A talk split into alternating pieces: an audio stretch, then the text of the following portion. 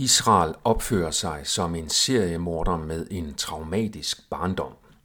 Mit navn er Per Brandgaard, og det er den 3. januar 2024. Den måske letteste og mest kujonagtige måde at håndtere at være blevet udsat for ondskab, er ved selv at blive ond. De fleste serie- og massemordere blev selv udsat for ondskab, da de var børn. Som teenager eller voksne prøver de så at håndtere eller rettere undgå at håndtere disse traumer ved selv at blive endnu mere onde over for andre uskyldige ofre. Dermed slipper de for at forholde sig til de smertefulde minder og det indre kaos. Vi kan måske forstå Israels igangværende folkedrab i Palæstina som en tilsvarende reaktion på, at jøderne før i tiden blev udsat for ondskab. Det håndterer de så på destruktiv vis ved at være mindst lige så onde over for andre, der er lige så uskyldige som deres egne forfædre var. Offeret er blevet til krænker. Ligesom en traumatisk barndom med overgreb måske kan forklare, men aldrig undskylde, at man som voksen dræber uskyldige mennesker, så kan jødernes lidelseshistorie ligeledes måske forklare, men ikke undskylde, at Israel nu dræber uskyldige kvinder og børn.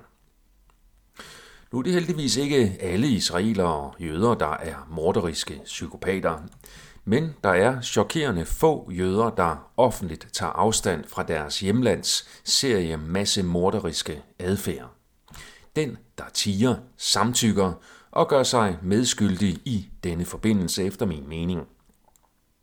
Det er mit håb, at palæstinensere og muslimer bliver dem, der bryder voldsspiralen ved at afstå fra terror og hævntogter mod uskyldige jøder og andre mennesker.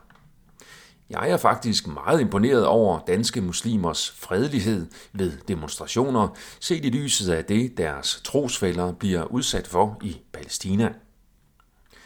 Det er voldsomt trist på afstand at se og høre beretninger om Israels daglige drab på uskyldige mennesker i Palæstina. Den største styrke for fornuft og næstekærlighed ligger i at mærke og acceptere denne smerte fuldt ud og bevidst afstå fra at reagere med vold. Det vil sige afstå fra at blive lige så onde som dem, der udsætter en for ondskab. Når muslimerne ikke reagerer med vold og ikke lader sig provokere af Israel, så fremstår jødernes vold mod uskyldige ikke-jøder endnu mere voldsom og meningsløs. Og netop det kan kaste det sande lys på mørkets falske lys fra Israel og judaisme. Resultatet kan blive den undergang, som Israel som nation og judaisme som ideologi har fortjent helt uden brug af vold. Ja, faktisk ved via passivitet og fredelig oplysning at vende jødernes vold mod dem selv. Det var det, som Jesus Kristus gjorde, og vi kan gøre det samme igen nu.